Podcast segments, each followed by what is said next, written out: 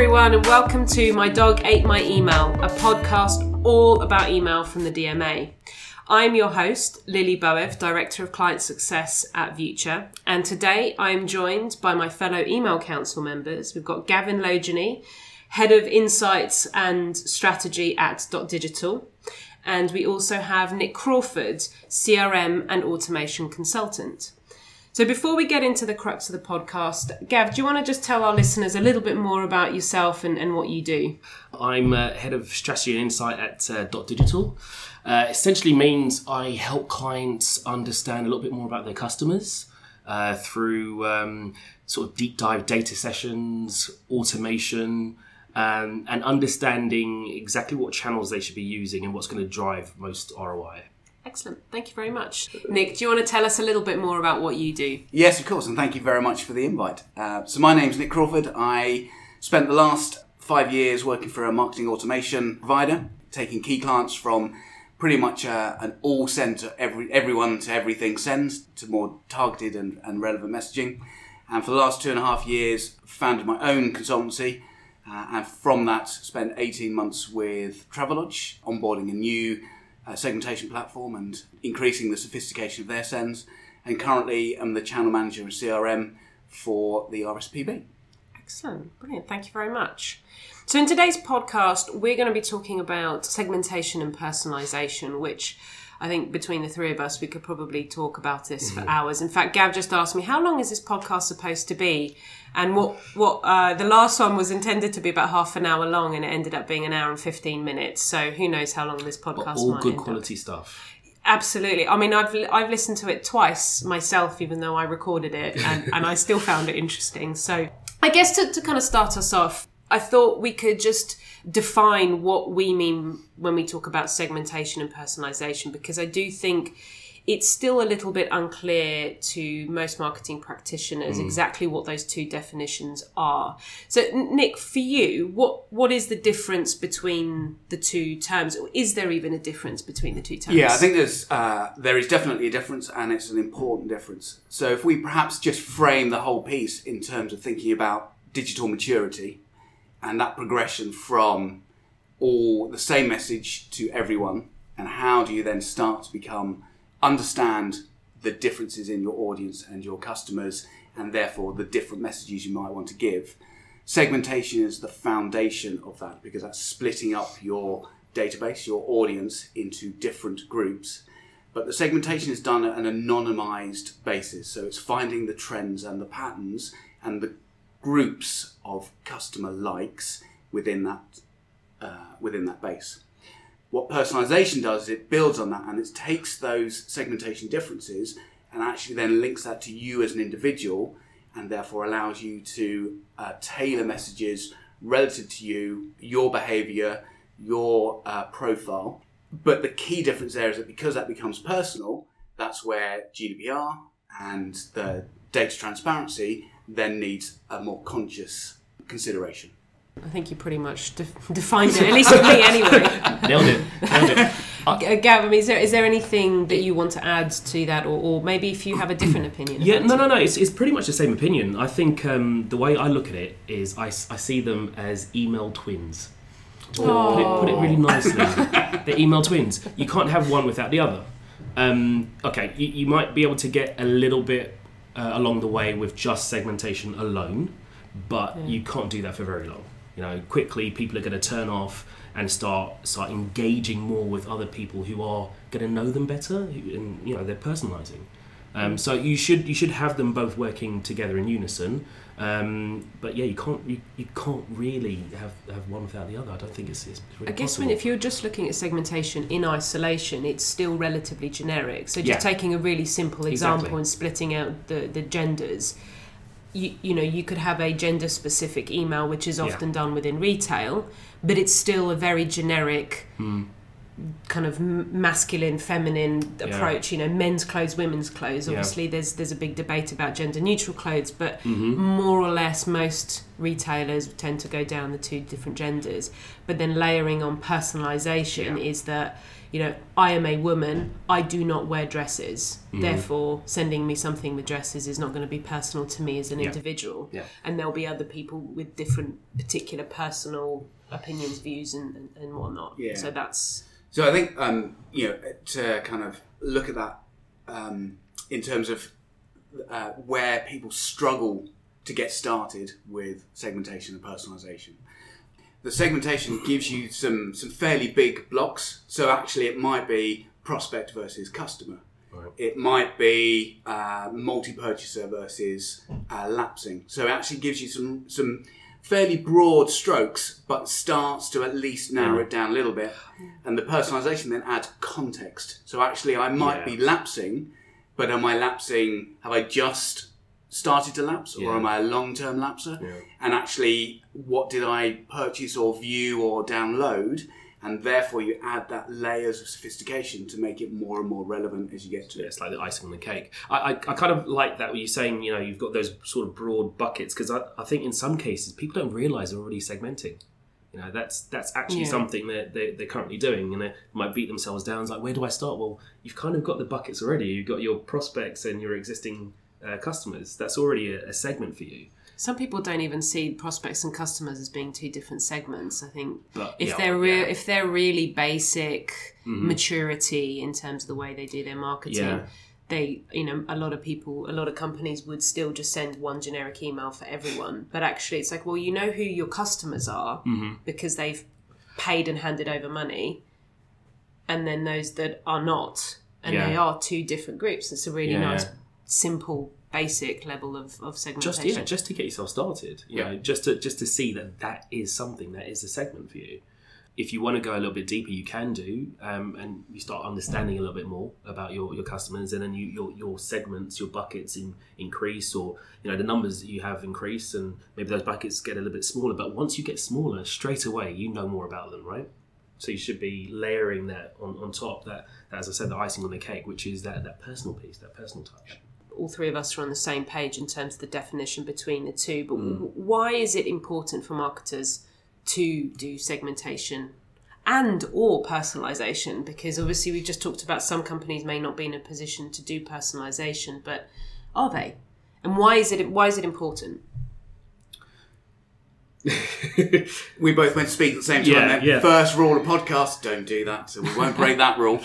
We um, made deep eye contact though. Yes, indeed. I felt it. They, There was a actually, moment. they actually did. There was a there was a definite moment. Yeah, There of was a moment, yeah. So I think that part of the answer to that question is about creating relevancy. So hmm. if we take as a premise that relevancy engages and engagement converts, and that conversion can be anything from a purchase to a download to a attendance, then actually how do you find that relevancy without segmentation, which then leads to personalization? So if we, you know, just looking at some of the uh, industry research that's out there, we've got Marketing Insider Group uh, survey who found that um, 78% of respondents agreed that personalized content would increase monetary intent. Often we kind of offer these stats and everyone goes, yeah, yeah, it's just a number. But actually, just think of yourself as a consumer. Hmm. Think of your own behavior. You know, we often say this, we forget as marketeers that we're consumers as well, mm-hmm. and we try and wear a different hat. But actually, if you have a message that resonates with you and therefore is relevant, you engage with it. Yeah. And likewise, the other 94% of messages that you see, you, you don't. If we maybe look at the DMA email tracker results as well, in terms of what an individual would want to be able to control from an email messaging point of view, in the top three are the ability to uh, personalize emails. So they are asking for personalization and relevancy. But interestingly, the biggest one was actually a reduction in frequency. We all kind of get the sense that there's too much email being sent. But I would challenge that in terms of what's being sent is too much irrelevant email. Yeah. Yeah. Because actually, if what you're being sent is uh, relevant, you will consume all of it. And I've sat in many of focus groups where people start by going, I get too many emails, don't send me, don't bombard me. And then you have a further conversation and they go, but I'm really interested in uh, rock music at, you know, stadiums. So send me all you've got on those because I want to know everything about Yeah, yeah. that. Well, so it stops being market. I've heard was- this. It stops say that, being yeah. marketing when it becomes relevant. Yeah. Yeah. It's only marketing when it isn't relevant, Yeah. which is a really weird situation to kind of find yourself in as marketers, in that it's only the people that engage that don't consider it as marketing. we've only got ourselves to blame then, really, haven't we? You know, if we're if we're just going to be sending out any old dross, then if you won't read it yourself, how can you expect other people to read it? Now, if you're not engaged with what you're you're, you're writing, what you're sending out, then no one else is going to want to read it either. So you've got to start there for starters, and then look at, at exactly who you're sending to, and are they going to be interested in that, that sort of stuff you're sending out? You know, make it make it for them. With there's so much choice at the moment for people you know it's kind of it's kind of crippling mm. I've, I've done a sort of a lot of sort of research into into how how choice is crippling people and you know you get overwhelmed with things and all of a sudden you just don't make any decisions at all yeah. yeah it must happen. I was reading this this book of, um, by aziz ansari about modern day romance and it sort of goes into the, the sort of tinder thing you know there's so many people online sort of swiping left and right and they're not deciding on one particular thing because there's so much choice out there. So surely it comes back to us to, to sort of narrow things down and understand what it is that person's actually looking for, listen to that person, and then uh, you know give them exactly what they want, so they can cut through that noise, and they don't need all that other choice because we're actually serving up exactly what they want. You know what you want, but it's like, can other people figure out what it is that you want Yeah. as well, or what you need? Yeah. Yeah. Like I, I know this is nothing related to email, but my my local supermarket is one of those really small Sainsbury's, and they are constantly restocking because of the amount of people and throughput that they get. Mm. Literally constantly restocking, mm-hmm. and I am astonished by the amount of products that they have available in this one Sainsbury's. And I actually prefer to go there than the really massive hypermarket Right. because it's so much choice. Like I've yes, I have found myself down the sweet aisle and been so overwhelmed, mm-hmm. had a bit of anxiety, and then walked away not buying anything because it was too much choice. Whereas I know in my local Sainsbury's, there's like five chocolate bars you can buy, and that's it. That's the only choice you get Yeah. Yeah. and it's and it, and it works because and what they have done and this is what i think is great and sainsbury's if you're listening well done to you they have captured the product i mean you can buy roasted artichokes and sun-dried tomatoes and pine nuts in my local sainsbury's but you go down the road to the the next town across it's a totally different set of products completely you would there's no way you would find artichokes in the other sainsbury's in Yeah. the next town across Yeah. and I'm like, that is brilliant because they know the different areas mm-hmm. and what people are likely to buy. Yeah. We always say know your audience. Yeah. That's it. Yeah, and it's the same applies for email. Obviously, this is in store, but the same applies for oh, email. Oh, yeah, sure. you're, you're, you're literally trying to take that experience you have in in a you know in a store on the high street. You're trying to take that experience and place it online. That's what you're trying to do, really. So just pick up on everything you would do in a store naturally, and just try to convert that into the, the online experience. Makes it sound simple, doesn't it? yeah, yeah. So. I, I guess we'll get into the, the, the nuts and bolts of how to segment in in, in a moment. I, I think. I think the, the the main thing for me is that that marketing as a whole has really evolved in the last sort of forty years. You know, back from the, the kind of Mad Men times where you were told this is what you're going to buy. You have one advert, that's it. It's no longer like that. Marketers don't control the buying cycle; consumers do, and so we as marketers have to go along with that and we have to provide things in the way that the consumers want in order for them to buy the the, the, the way their demands have changed and as a result we have to work towards those demands Yeah, so I think um, one that comes back to this choice paralysis uh, point, which I think is you know is absolutely valid. Um, but I think also you know, coming back to this, uh, trying to kind of write and understand your customer. Part of the challenge in that is not putting your own bias on it as well, and therefore the um, discipline of segmentation and data-led or um, smart marketing or intelligent marketing, as the phrase is now. We, we love a love a buzz phrase in the marketing world, and that's the next one kind of surfacing No. through. Intelligent marketing. But fundamentally, what that's saying is take away the assumption and actually let the data lead, let the behavior lead, uh, and therefore, what I think my customer might want.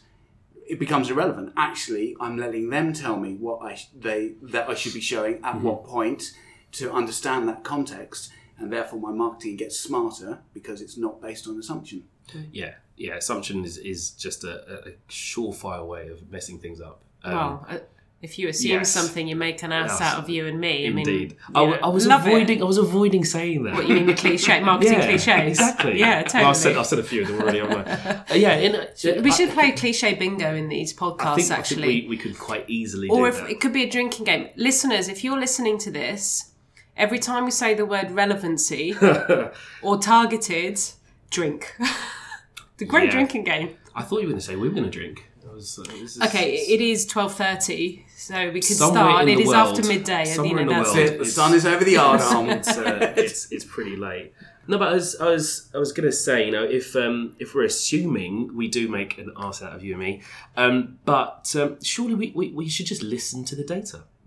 That's that's that's the key here. Listen to the data, and uh, you know we might we might kind of get into it a little bit later, but. Uh, that's probably where a lot of people are failing. Let's get into it now. I mean, That, you know- that's what's that's one of the biggest challenges Yeah. of segmentation Yeah. and personalization and It's it's it's the lack of data or lack of accurate lack of data. I did a I did a webinar this week, and um, we had a poll on there. And one of the questions was it was like you know how you can get people to stay on websites. That's the, almost the whole thing of the, the point of the, the, the, the webinar. But we threw into the poll, you know, what the problems that people have, and it was having quality data. And it was one of the highest things that people uh, they, they thought was a big issue for them.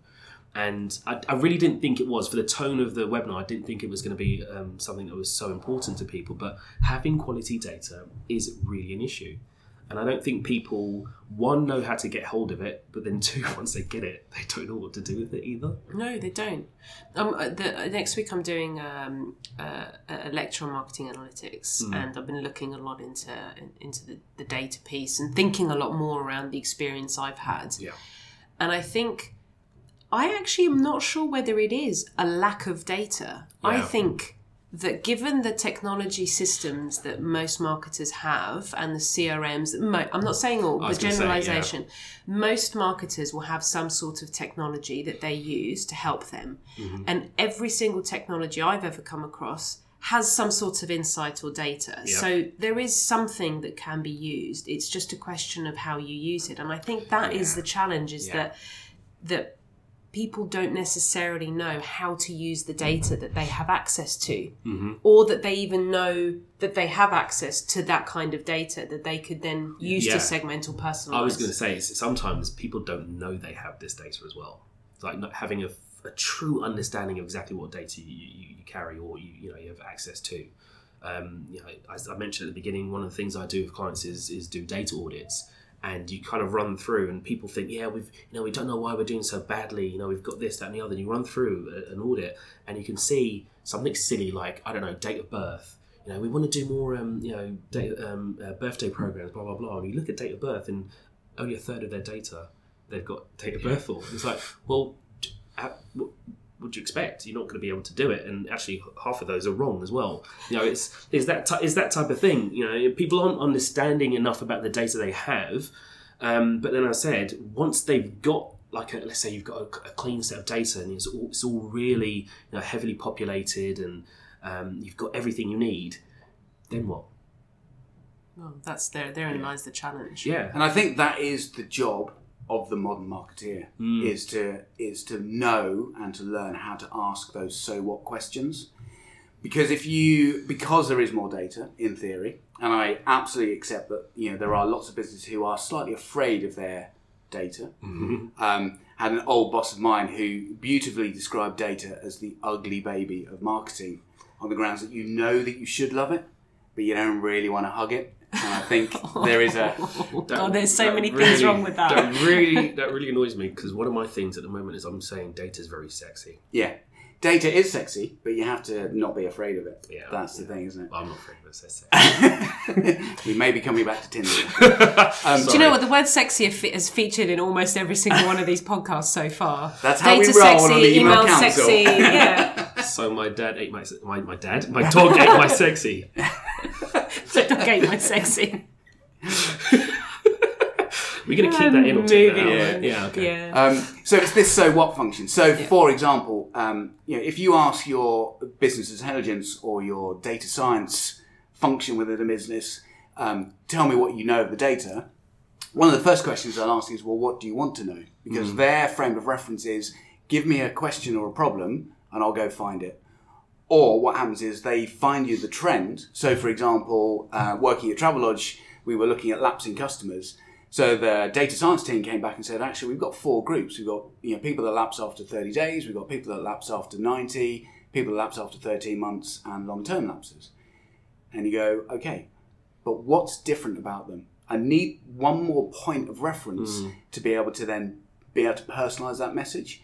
And so it's that challenge back and that's Just kind of knowing, like, are they the business insight. people? Yeah, are they families? absolutely. Are they, you know, single travellers that have gone to a place once and once only? Yeah. You know, that kind of thing. Yeah, and it's and it starts to kind of spider web out. So actually, part of that answer might be uh, poor experience. So actually, that you know, lapsing after the after thirty days is because uh, you know if you track that back to their net promoter score or your customer experience or your survey piece, actually, is there a correlation between first time qu- you know, quick lapses and the experience that they actually had. So you then start to get other points of reference. So then you can start to plug that in and go, okay, now I know that I can feed that customer experience score into my uh, marketing plans, and that actually the sends that I give post stay or post purchase to that individual is going to be very different from somebody who loved the product or Yeah. who's bought a second and a third time. And then you get smart with it. Yeah. I mean, you're not going to start talking to someone about how great their holiday was if they've turned around and said that was awful. I'm never traveling with you guys again. Yeah. Yeah. Yeah. But you wouldn't do. But but some You people do. are doing that. Yeah. It's right up there with I've just bought a purchase and now you give me an offer for the same product. oh my god. Oh, that is Yeah. one of the single most frustrating things. Or they keep asking you to buy the same product, Yeah. or the like. eBuy, sorry, eBuyer. eBuyer was terrible at this. You buy a laptop and then it's like, how how many laptops do you think I'm going to buy? Stop sending them to me. At least for twelve. Give me twelve months. Yeah. It's not just eBuy though, is it? No, I mean, it's not. It's It's- it's. I mean. It, Name your it's- brand Oh, this yeah, time. I, I was gonna, I was gonna look. It's, it, it kind of it's I kind of bleep looked them at. out. Actually, It's kind of looked at as the holy grail. You know, I've got the app, Amazon.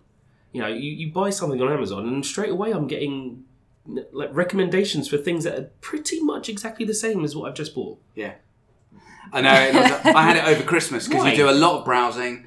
I bought some Christmas gifts um, and then got offers on what on the items I had just purchased. And you go, and this is pre-Christmas. You kind of would accept it if you go in the January sale. You know, do you want it again, or there's an offer? But pre-Christmas, having just purchased. And again, that's where segmentation should absolutely rule. Yeah. Purchase versus not purchased or not purchased recently. Divide out and start different journeys for each of those. But then surely on different products as well. Like Lil just said, you know, buying a laptop. You bought a laptop. Am I really going to want to buy another one straight away? probably. Probably not. You know, just just be smarter about it. That's that's another thing. Just just have some common sense in, in what you're doing. I have to say, there's a, there's a company I bought some plants from recently, and their marketing is actually really good in that they didn't just sell me the same mm. plants that I just bought, mm-hmm. But the way in which they positioned it was like how to look after the. You know, that's obviously a big challenge for a lot of people. Is how do you Yeah. look after the plants Yeah. after you've bought them? What should you do? It's coming up to spring. Make sure you are doing these things. If you're not a, you know, I imagine that the people that tend to buy from this company are those that are wannabe gardeners Yeah. because the the actual real gardeners will be going to a real garden centre rather than buying online. Perhaps making massive assumptions here, but you know they they the way they did their marketing after I'd made the purchase was re- actually was really really slick, and I thought was a really good approach in terms of personalisation. And the images they used in their email mm-hmm. were the plants that I bought There you go. which is great. Like that's what we mean by by like personalization, right? They they knew I was a customer, but they personalized the emails based on the the plant that I bought, and that was the picture in their email. That mm-hmm. is personalization because it's it's important and relevant. I, to I think yeah, stressing that as well. What, what exactly personalization could be in, a, in an email? It's not just dear first name. Yeah. You know. What other what other, what other examples have you come across of that that level of of personalization compared with a, a segmented email? Well, I don't, I don't know. Would we go down this route of thinking something like, I guess, would you call it hyper personalization with um, geolocation, that sort of stuff? So that you know, when you open up your, your campaign, you're looking at this email. It's it's it's relevant to your surroundings. Is that is that Yeah. work for you as well? I, I, I think I think, it, I think it does work for, for me, um, and that, that kind of takes things to another level um, in terms of personalizing content.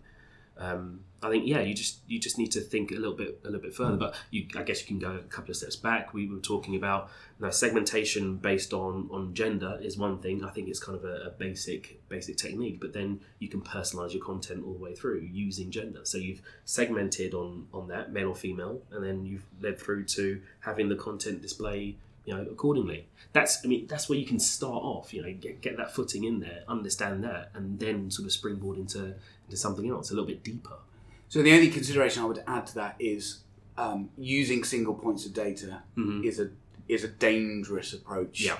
So, for example, I buy clothes from Joules, but I only ever buy for my wife, and therefore all of my purchases are female items.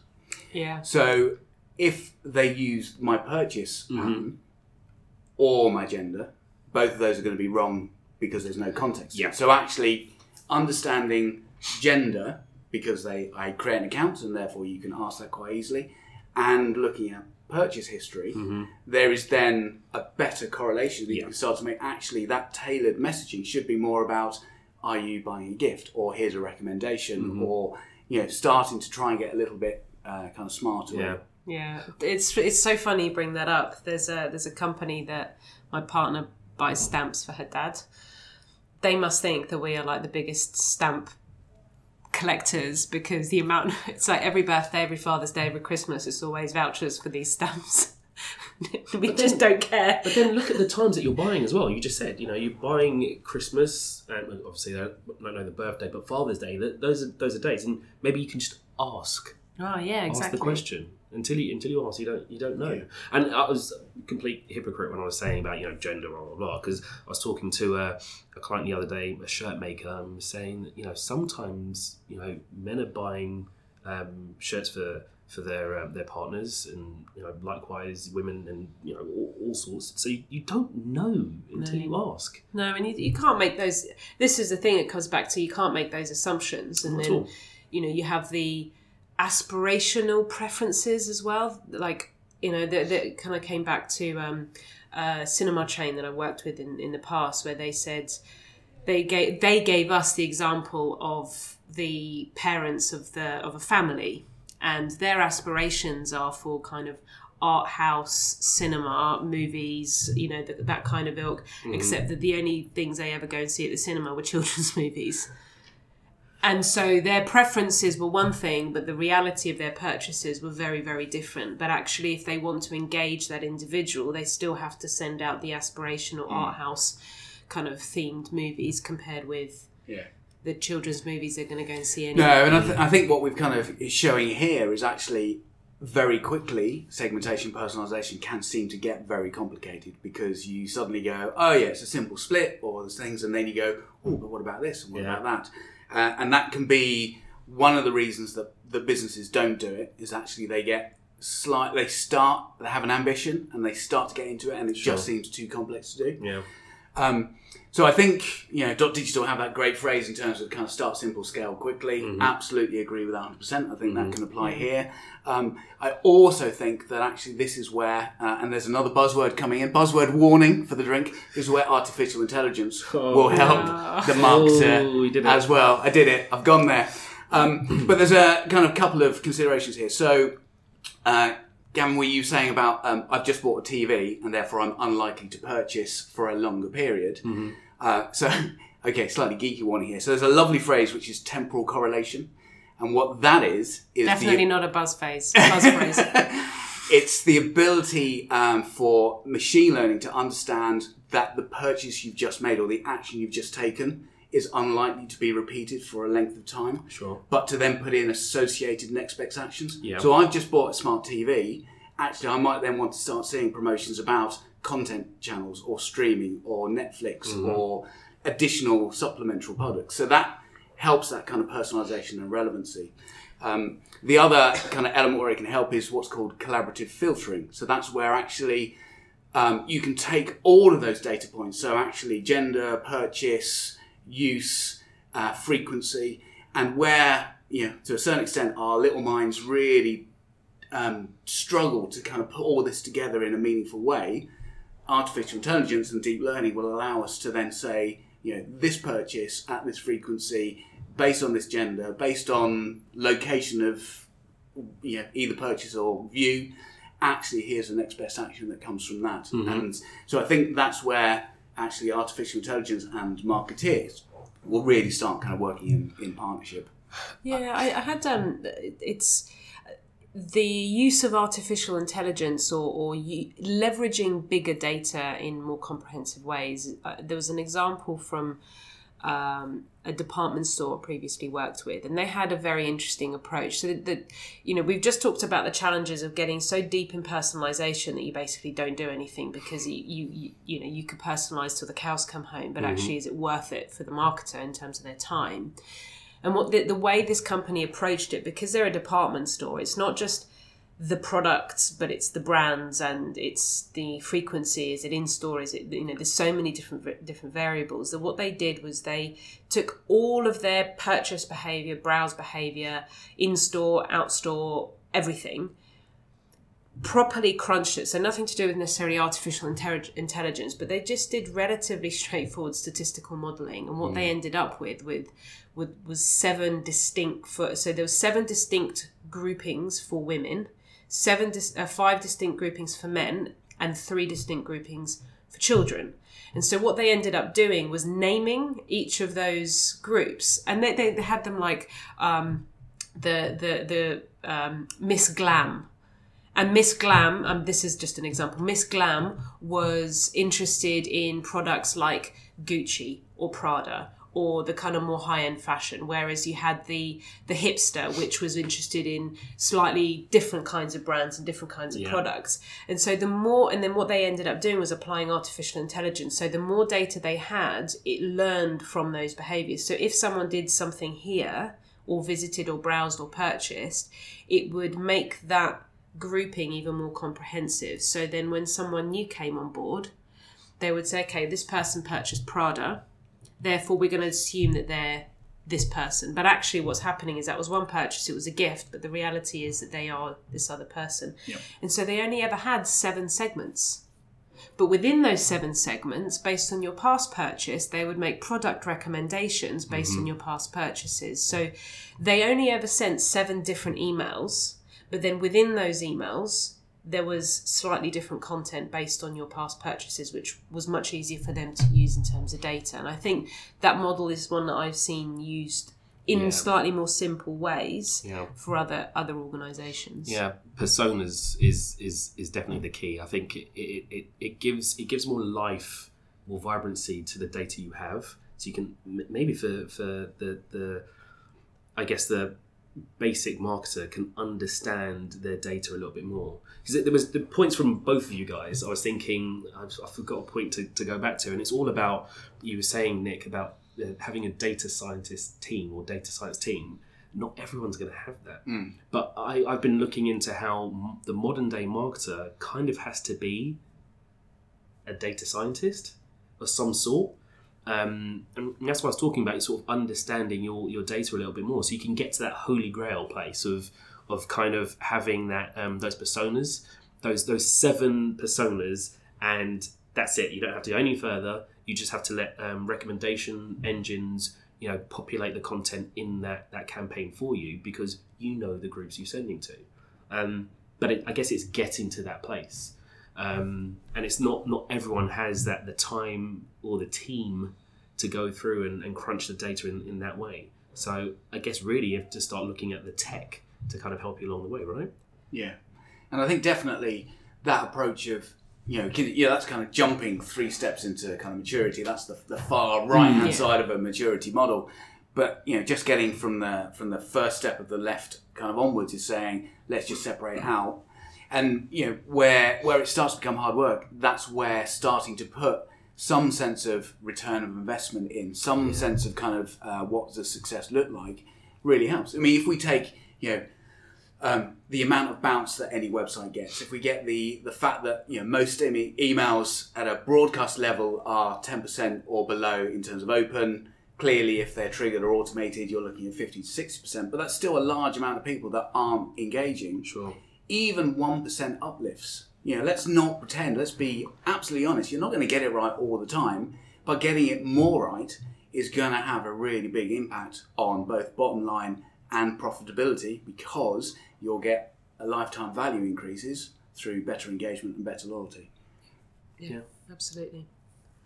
So for, for those for those people listening who perhaps are part of a smaller team who don't have endless resource or perhaps maybe the knowledge or the skills to to do it what would you recommend they start with so let's say that they have nothing so they are doing no segmentation or personalization how where should they start Well, I, I think Nick sort of touched on it already. Is is kind of understanding what what your end goal is. What does success look like for you? Um, so, yeah, looking at your product, um, understanding the the the audience that you're going to be selling to, and then start starting to to, to look at what a persona could possibly be. Um, and then once you started sending your campaigns out, I was, I was going to maybe save this for the end, just to leave it as a bit of a cliffhanger. But you know, there's still a place for batch and blast, of course right? it works It, do- it does It work. really does that's work. I mean, that's why spammers use it, right? Um, but you know, sending out that that batch and blast campaign to kind of get your footing, to understand what people are doing, because you're going to get a lot of feedback from that, that campaign. You know, your engagement, what people are clicking on, and if you're you know sophisticated enough when they go through to the website, what they're clicking on and moving around on the sites as well. So that gives you something, a basis to, to kind of work from. Um, and then you can start to say, all right, we've, we've got these um, people doing these different things. Maybe we can use those as pots to start off with.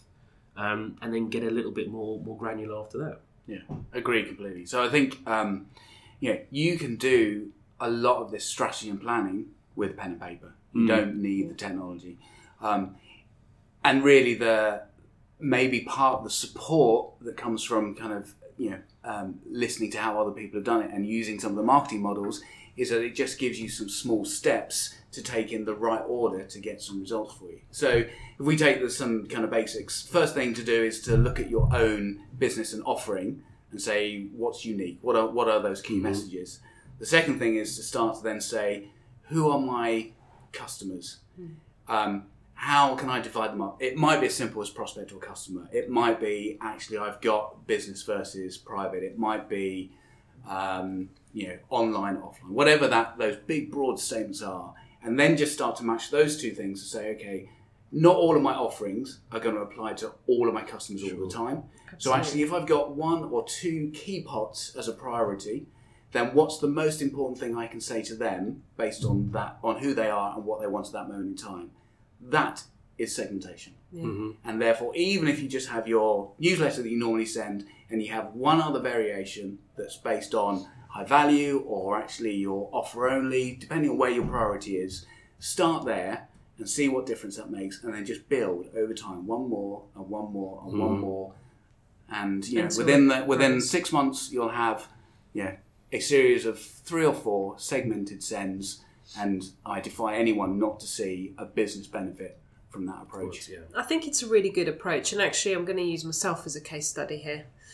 When I, f- I ha- started sending emails to, to our clients, and in the first instance, I just sent one one bla- batch and blast email mm-hmm. because I just simply didn't have the time to, to do the segmentation. And what's been happening is, okay, then we segment it based on region. So we have a APAC, US, UK, just simply to be able to send it in the right time zone Yeah. with a localized language and then I did one where it was like, oh, you know, the the cold is sweeping in, but that doesn't apply to Australia. It was like forty degrees, so just change the language of the email.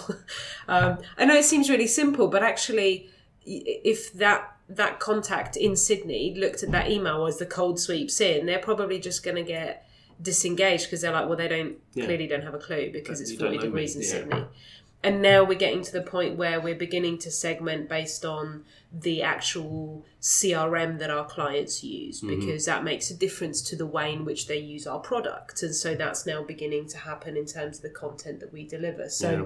you know, we haven't quite got to the stage of personalization in the way that we've been describing with the retailers, Mm-hmm. but it's like a slow and steady, you know, we kind of you know, when it becomes second nature, when it becomes something that you just do by default and it's easy, that's a good point at which to sort of move to the next level and go, okay, what else can I layer on that isn't going to cause me more work? Yeah. That I, you know, most marketers are busy people; they don't have enough time. But it's how can we layer it on and make it part of the overall process? Mm. I do like that. It's like an organic growth, and I, I, I love that notion of sort of once it feels easy and it's not a chore anymore. That's the great point, uh, No. place to kind of move on to something different. No, and what you'll quite often find as well is that actually when you start having that success, um, so let's let's put in a really easy segment. Let's do a, a basket abandon because it's, it has a high revenue kind of. If there's one trigger that any kind of business that needs to sell something needs, it's in a basket. Abandon. I'll just abandon. say as well, that's a great fusion of both of those segmentation and personalization. Oh, yeah, I- totally. that, that's a Brilliant. that's a perfect fusion of both. So starting there, what that gives you is um, it's a very clear, um, relatively simple definition of who to send to and what to send. So there isn't a lot of kind of uh, res- thinking overhead required. And again, just coming back to incremental, you get one percent of an, of baskets saved. That will add to your bottom line and to your profitability. And I defy you then not to be able to take that to the business and go, if we can do two or three of these with either a bit more technology or a bit more support, here's a return of investment model, then that's a catalyst for, for change. Um, but it's based on a proven approach rather than going, I'd like to do this and I'm not sure what it will do. Yeah, Well, that actually kind of leads down to you know you mentioned this right at the very beginning around the, kind of the objectives and what the, what you're trying to get at. If you can demonstrate that by personalizing and by segmenting that you are achieving those objectives, more often than not, it is revenue of some sort.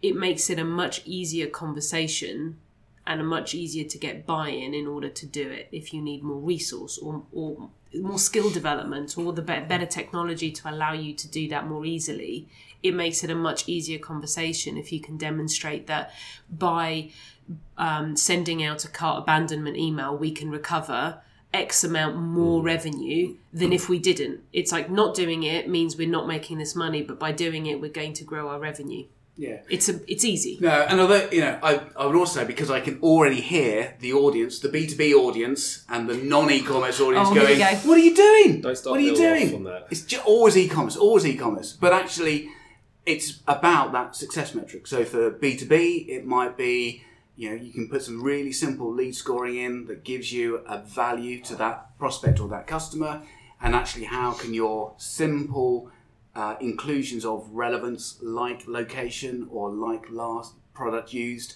What does that do to that lead scoring? Um, with the work that I'm doing with the RSPB, um, yes, there is a revenue stream. There's an ask in terms of kind of membership and donations, but it's m- as much about supporter uh, involvement. So it's time, it's campaigning, it's uh, attending reserves. So there are a number of different engagement metrics that are not too difficult to start to unpick, even if it's about um, you know how many you know length on website or number of different content or blogs seen. Something really simple that says I've brought them back, I've brought them back. And and the point you made about actually sending um, cold weather snaps to Australia, you know we also know that you know the biggest um, influence on whether you're going to open that next email is how valuable the last one was. And therefore, actually, you keep getting that wrong.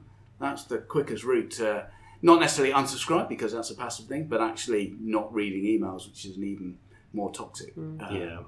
Situation. I, th- I think you know I, I, I, this could be an entirely new podcast around the differences between B two B and B two C. But with an example like uh, the RSPB, I imagine there is some sort of form that you have to complete as a volunteer in order to help at the reserves. Yeah. So that form can be abandoned in the same way that a cart can be abandoned. And actually, if the RSPB were to then send a form abandonment, hey, you know, you you started to fill in our volunteer registration form, you know, why don't you finish it, or did you need some help, or you know, can someone give you a call? That's re- that's not recovering revenue, but it's potentially getting a volunteer to help that they weren't going to get Yeah. before. So abandonment in its wider sense, you know, once you've got the mechanism to be able to, to do that, either through you know tracking tags on the website or through you know the, the data, being able to see the data layer in the website, you know that's uh, campaigning uh, asked. So actually, you start to complete a campaigning form. Uh, volunteer, as you said, there can be membership in itself. There can be um, actually signing up to an event. So it's easier to track the completed, the success, where you get the biggest difference is when you can track that uh, incomplete behaviour, Yeah. so that you can retarget or reinforce or you know play back in some way to, to bring that top of mind again. You've both worked with a lot of different businesses and we've provided a lot of examples. What industries do you think do segmentation and personalization particularly well?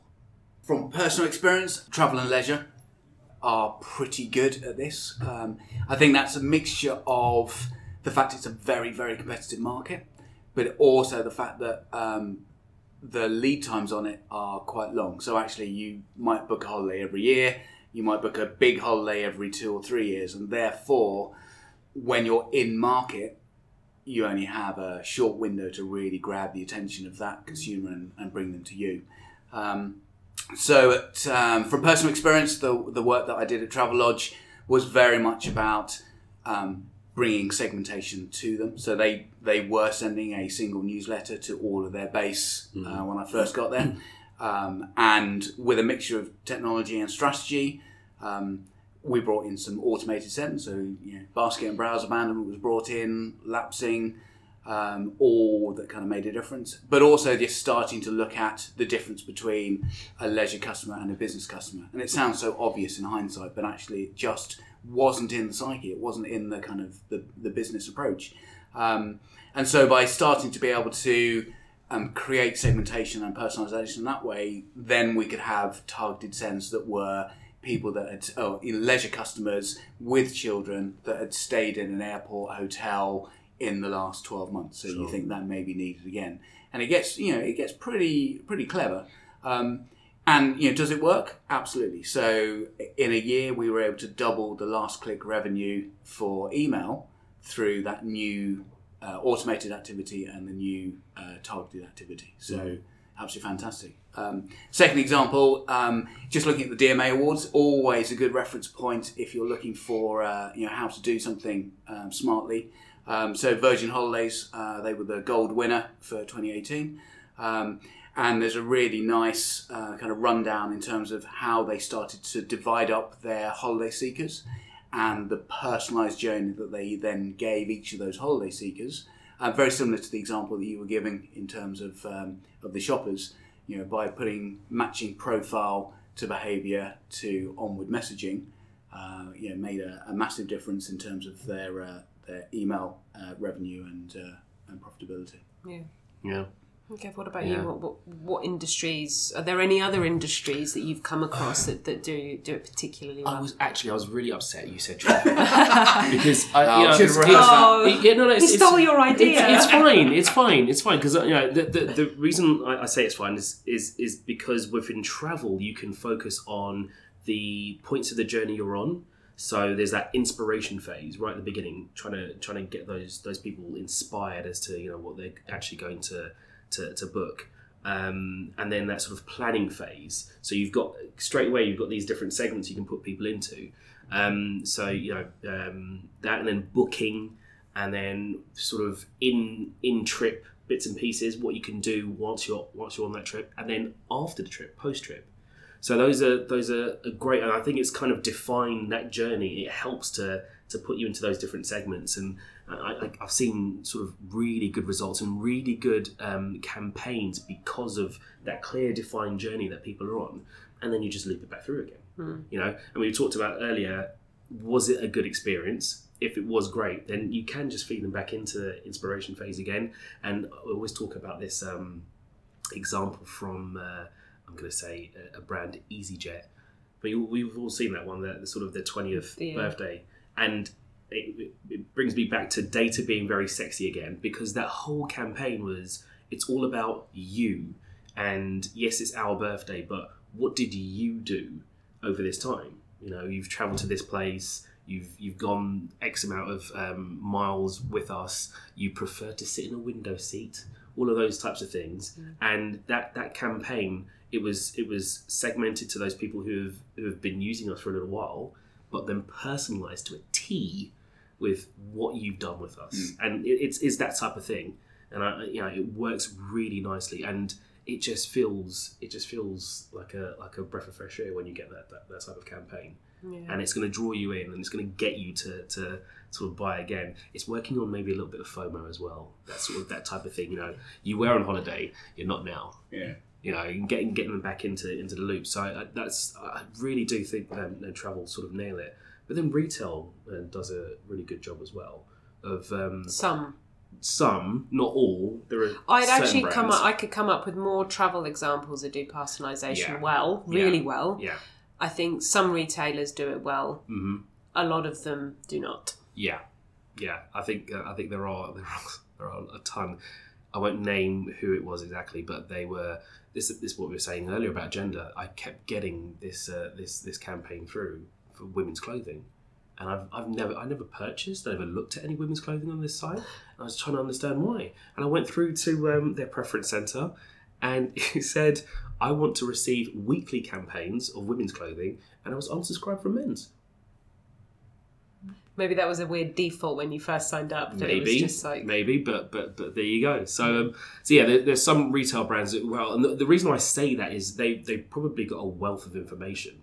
We will go onto a site, whether it's on your phone or on, on a laptop, and you go onto the site and you'll be clicking and looking at a number of different things. So you can build up a, a persona of that, that person very quickly and easily yeah. from uh, from the amount of uh, products they have. Um, so those those those kind of work. And in the uh, spirit of fairness, let's bring a B2B example in. Go on, might as well. You can tell I work in both camps. Of course. um, but um, HubSpot do it brilliant. Now, you would expect them to, to be fair, because that is their business. But they are really good at linking um, topics that you've looked at and engagement that you've had uh, with them, and then mirroring that in the, the next send or the next topic that they kind of send out. Um, so, yeah, it's, uh, just, to, just to give you a different flavour.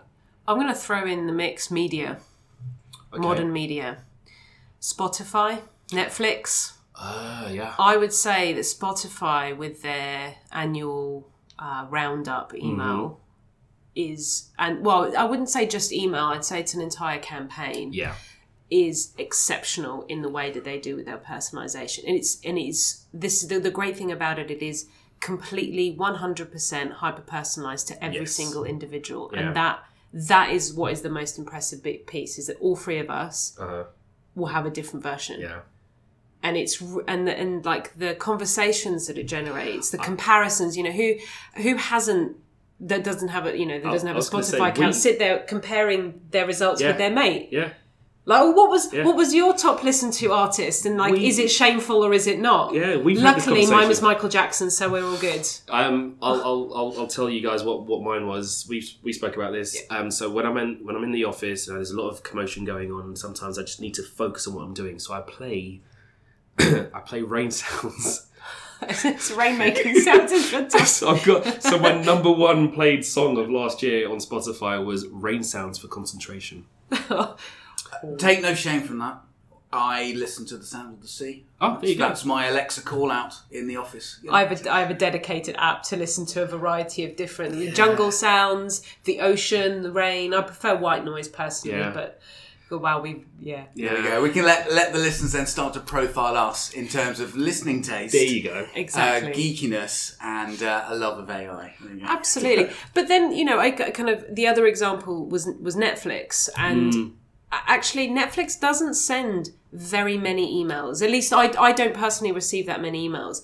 But what they do send Yeah. is related genuinely related to my viewing history. Mm-hmm. so you know they know what shows i've watched. They know that i've got through x amount of seasons. So when the new season is up they will send and this is kind of probably more segmentation. I was going to say yeah. because they know you know they've got their group of people that are waiting Yeah. for you know stranger things or sabrina the teenage witch to come live um another New level insight. reach. Adore, adoring I, do you know what? I'm not even ashamed. The chilling, the chilling tales of Sabrina is brilliant. Okay, I think you should be ashamed about not being ashamed. to be Um, Exactly, but but they the way that they do their market, you know, they they really, you know, they're not. It's not like they send an email every week about all of all of the different shows because if that was to happen, oh my god, the amount of shows that Netflix goes live every week is just insane. But they they know your viewing history and they Yeah. use that data really effectively, and I think as long as they continue doing that and they don't try and do too much cross promotion, I think they, that word of mouth that Netflix has managed to create Yeah. anyway is even more powerful in the context of the way that they do their email I marketing. think it's it's nice. Um, so you know, it's it's great that they've got email, and it's actually a, an example I've used is is a Stranger Things Netflix email, and it's kind of you know the kids out on their bikes and in the background this gif is just flashing away. It's a really cool looking email but you can tell it's a segment of people who have watched season one and season two is ready or season three when you know it's, it's, it's ready. That's the type of email and it's, it's very simple and it's, it, it is a segment. Yeah. um, but what they do alongside that as well is just to have sort of channels running is you know you will have do you have the app as well? Yeah. and the app you'll get a, a notification in the app to say well you've just finished watching this this is this is up next and they can do the same This thing is with, what other people have started watching when they've Yeah. had a hangover from Stranger Things. Yeah, exactly There is a point at which th- this can become a bit creepy, though. We know that Netflix knows our viewing history, so it's kind of expected. But then, at what point, within every other industry that sends emails, at what point does it then become creepy? At what point does that personalization border on a privacy invasion? Which is what creepy really is. It's an invasion of, of, of your privacy. Yeah, it's a it's a great question and definitely a consideration. So um, there was um, at one of the previous email councils there was a great um, case study told of a pet insurance company, and so they started to personalise because they know the species of your pet with the hero image on the on the emails, and so they started to put a matching picture of whatever pet you had on that email, and therefore, so if you've got a Stafford Terrier, they put that on there. If you had a goldfish, they put that on there. And actually, they saw engagement with that email increase. So they took it a step further and they started to put, um, using agile content, the name of the pet on the pet bed or you know on a pillow next to it. And actually, they saw engagement fall off because they'd reached that tipping point of going, actually, I'm not so comfortable about this anymore. So um, I don't think you can prejudge it necessarily, but I think that's where you know the other thing that we always have to keep in mind is a test and learn approach, and Yeah. therefore that's you know you can you, have to understand where you've reached a tipping point and where actually it's not beneficial anymore, and you need to kind of dial back. I think that is the beauty of what we do is we've got the ability to kind of ramp back if, if things go go pretty bad. It, it is really difficult to kind of gauge how creepy you're, you're going to be. And I said before, you almost have to use yourselves, you know, the guys in the, in the office as a bit of a litmus test to see whether or not it would be creepy. Because you can get really excited about something, a new piece of technology, and think, oh, this is going to be brilliant. But that, I didn't think that would be creepy, having your pet's name on your, like a bowl or something in a campaign. I don't think it would be. But then you, I guess you've got to look at your, your readership, and if they think it is, then you've got to stop that straight away. Um, a lot of it will come down to um, your content as well and how it's written. Sometimes it can be written in a way that it, it is pretty creepy. You know, knowing that I you've we've bought something and then saying we know you've bought this. Or you've been browsing these pages. Yeah, I think we that take for granted as marketers the extent of what we can see. Yeah, When you actually tell a layperson exactly. what we can see and how the extent to which we can track them, Mm-hmm. most most people that I know are like, "Are you kidding me?" Mm-hmm. Like, so you know that I've gone and done X, Y, and Z, and I'm like, "Yeah, we not only know that, but we know what browser you used, where you were at the time and you did it, Yeah. and you know the size of your shoes." Okay, I mean that's not necessarily the case, but maybe you gave us the size of your shoes so Mm-hmm. we can gauge that. And I think for the most for most lay people that would be really really creepy. So you know there is a line at which you can cross, like with this, you know, putting the the person's pet name on on it is is absolutely aligned for most pet owners that is like. Well, I, I guess it, it comes down to what are you going to be using it for? Like having that in in hindsight, looking at the, that personalized bowl or whatever it is that they'd have in that in that campaign. To what end? What was what were you achieving with that necessarily? Was that to get them to buy a bowl with that their pet's name on it or something? Then possibly. But if it's just having it in the, the hero um, image in the campaign, then maybe it is a bit too far.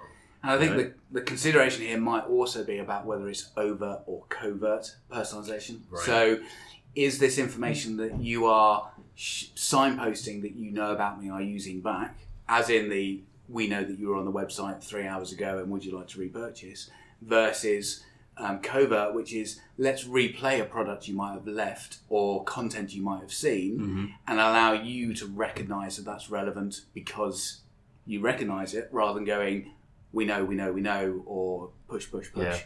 But uh, again, it comes back to what we were talking about earlier. Um, you know, it's marketing when it's in your face. You know, really rubbing it in my face.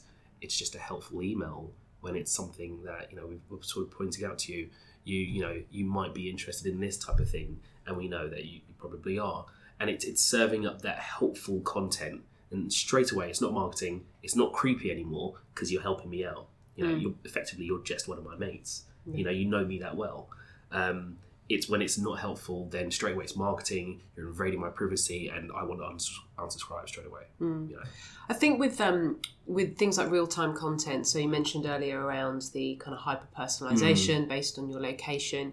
I think that may be a step beyond the the, the normal layperson. Yeah. Um, I think some of it is okay. I've seen some really nice examples around using weather. Yeah, Uh, des- uh, for travel again using Yeah. weather at, at your destination that's quite a nice one countdown timers obviously Mm-hmm. um, but i think there is like uh, the geolocation ones that i think like that show the map based on where you are if you're looking at it on your phone i think that might be a bit too far for Again, some people. it depends on what the what the point of the email is. There, there's a, that example of there's one of uh, I forget it was like a US sports team, um, and on the way to the stadium, it's giving you sort of updates. it was the nuggets Was it the Nuggets? The Denver Nuggets, Denver yeah. Nuggets. You know, it's it's like updates on the on the way to the stadium. There's a heavy traffic. You know, once you get to the stadium, you know, uh, there's there's places to buy your food. Once you get further inside, then it's like where your and they know which and- ticket you're at so Yeah, they, yeah. they'll tell you which, which is your closest like food kiosk. Yeah, kiosks Yeah. based on your seating Mm. i mean that's just like Is that but is that spooky or is that like oh actually that's pretty cool? I mean, I'm Yeah. I'm an email geek, hands up. So I see that I think that's cool. that's really I cool. want to see more of that sort of Yeah. stuff. But is it too much? Yeah, well, and I think it's perception. Absolutely, it's really Yeah. perception. Isn't it? So you know, part of that function was uh, which food vendors have got the lowest queues, oh my god and you go, "This is so helpful." Uh, Yeah. You know, it's sort of like um, you know, people go, "I hate cold calling," you know, and I'm old enough to remember a day before the internet, and we had to do things differently.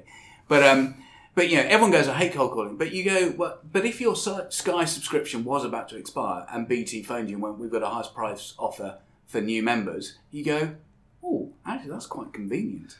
And that's it's that perception piece, isn't it? It's no longer a cold call, right? yeah, Yeah, but it's, it's, as we're saying, it's it's relevant. Then it's relevant.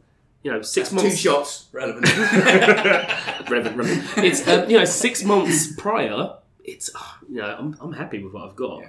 You know, leading up to cancellation or you know expiry date, then straight away it's it's it means something to me. Yeah. But then it's kind of spooky. Where did you get that data? That's a different podcast. So I guess in, in, in summary around the uh, you know at what point does it become too creepy? I think that is going to be something very very unique to each individual business, and they'll need to test at what point either engagement drops off or they actually Yeah. get feedback to say no, you this is too far, Yeah. and then you can you, you know because you can change it immediately, you can scale that scale that back. I think I think there are certain industries and certain segments within those industries you might need to be a little bit more careful with um, in terms of the way in which you handle that personalization and to how far you can take that personalization. And again, you know, testing and learning doesn't have to be expensive. You can float an idea or have two versions and go out to some of your customers and go, "We're thinking of doing this. Hmm. Can we have your feedback?" You know, or create a panel. You know, there are some very low cost, simple ways of getting direct feedback Yeah. with a little bit of thought and effort. Well, it, it just I guess it's kind of just to, to tie in something we talked about earlier around the the cost benefit analysis of doing personalization. Um, I worked with an organization that tried to do uh, personalization segmentation based on language, and they ran a lot of tests, simple tests, but a lot of tests. And what they found at the end of it was it made absolutely zero difference. So the amount of effort it took them to do the per- the, the language personalization and actually the actual costs because they had to have it translated ultimately did not get them to a particularly drastic difference. It was like a marginal gain, but it wasn't worth the effort for them to, to do that personalization. Whereas actually, there might have been a different thing they could personalize that actually Yeah. did have an effect. But was it? I mean, for, for those guys, was it a case of they'd been doing so much um, segmenting and personalization. It was a case of what, what can we do next to get to that, that next that next level. Or they were exploring it. So they they had some hypotheses. They had uh, some changes in their senior leadership that had said you know we have a market in germany and would it be better for us to do translated emails to our german market? That was it was more that kind of question. So rather than having an argument internally about will they won't they they just did it. They ran the test. Yeah, and they didn't just run it once. They ran it for a few months to see whether it was just that one point in time you do need to test it for a period of time. yeah, and and they just they were Yeah. like, look, we, we explored it, didn't work, and then they were going to run a whole series of other tests, other hypotheses based on questions they'd been asked. Well, Nick said it. I mean, you could have asked the database for one, but two.